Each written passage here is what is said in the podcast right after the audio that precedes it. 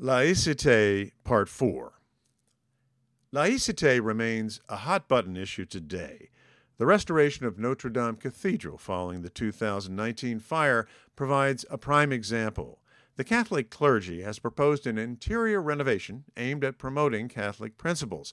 A protest has gone out from secularists, citing the 1946 Constitution that made all religious buildings property of city councils. The councils were charged with building maintenance but were forbidden to provide public funding of religion within. This was reinforced by Article 1 of the 1958 Constitution. Defenders of laïcité abhor any perceived public funding of religion which they claim would be violated by the clergy's plan for Notre Dame. They mock it as a Disneyfication with light shows and moving images. The clergy argued that their aims are educational and that their domain covers everything within the thick cathedral walls. Private funding uh, will cover their plans anyway, they say. Well, secularists have triumphed outside of the cathedral. A huge wall with detailed educational panels surrounds the worksite today.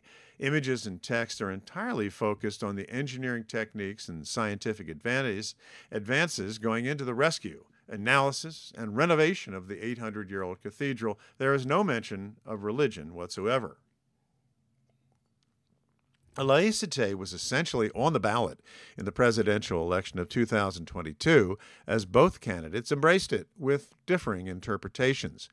President Emmanuel Macron put a finer point on the issue with the interjection of the concept of universalism. He argued that the lofty universal values of the revolution prevail over ostentatious religious expressions such as the wearing of large crosses, stars of David, and head coverings by students in public schools. Religious observance is firmly guaranteed by the state, he insisted, not, just not in public schools. Basic Laïcité 101.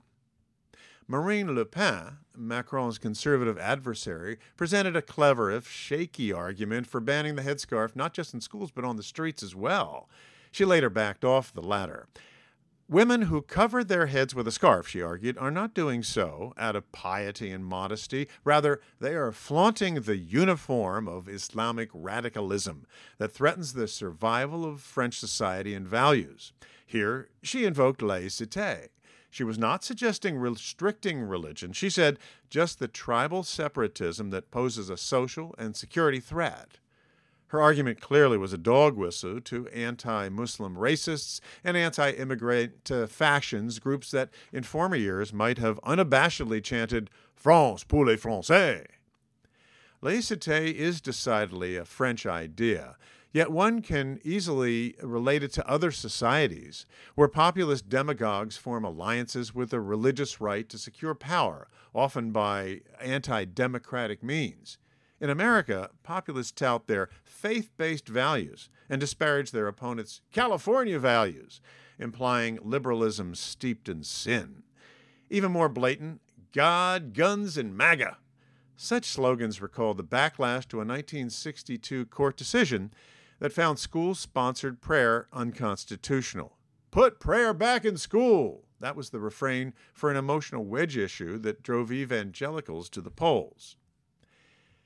The United States embraces diversity in its changing school populations, adding holiday vacation days for Chinese New Year, Diwali, Ramadan, and Juneteenth.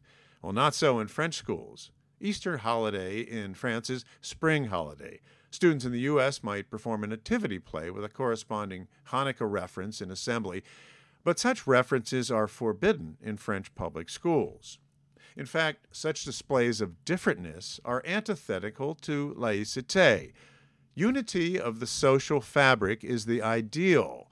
Tribalness, in which ethnic or religious qualities are highlighted, is corrosive to that unity. It carries a clinical and foreboding name commune autoritarisme. Well, French public schools see frequent laïcité conflicts as more students are French born Muslims, many of them descendants from immigrants from former colonies. In 1989, a conflict arose over girls wearing headscarves in school. In the ensuing debate, laïcité was interpreted in two ways. The scarf was seen as a religious expression injurious to social unity, but banning the scarf could drive some girls from school and back into the shadows, reducing gender equality, another key social goal. Again, accessories were political. The state ruled that the headscarf alone does not constitute a, uh, constitute a, a violation of laïcité. The issue goes to ostentatious displays of religious expression in the public sphere, such as the wearing of large crosses and yarmulkes. The French put a bang on this with a wave of legislation intended to promote social unity. In 2004, the wearing of conspicuous restri- religious symbols was banned in schools.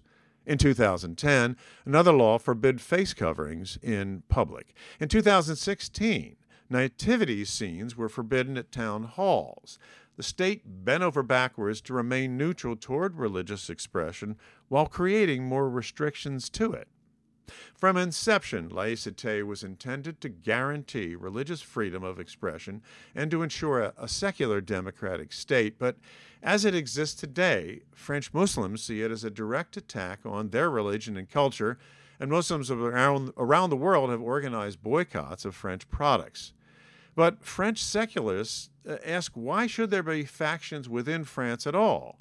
Laïcité is about unity and universal values. Again, it's the French way. They debate and then pass laws to achieve social goals. The Anti Separatism Bill of 2021 carries the formal title Principles of the Republic and the Fight Against Separatism. It was proposed in the lower house by Interior Minister Gerard Darmanin, then in the Senate by Senator Jean Michel Blanquer. It was supported by President Macron, who was said to be triangulating to appease right, left, and center in an election year approaching. The bill was approved by both houses and now is law. The anti separatism bill arose out of the horror and fear from a series of Islamic attacks the Charlie Hebdo assassinations, the Bataclan theater massacre, the beheading of a French schoolteacher accused of disrespecting the Prophet Muhammad it was something needs to be done kind of a moment for uh, for some, but a rejection of Republican values and the anti-Muslim backlash to others. Its constitutionality was challenged. The Constitutional Council ruled that it was constitutional. So, whither laïcité? In the present day, is this well intended set of universal principles from the time of the French Enlightenment and Revolution still relevant in France and the world? Well, proponents of laïcité appear to believe that the solution to the current challenges to secularism is more secularism. I point to Jean Beausoleil, who calls for renewed dedication to the principles of Republican secularism. Secularity cannot be reduced to a legal system. It is also a culture, an ethos, an emancipation from all clericism, understood as control of the mind by an established discourse rejecting all debate. For more information on laïcité and other subjects of interest, please visit theparisproject.net.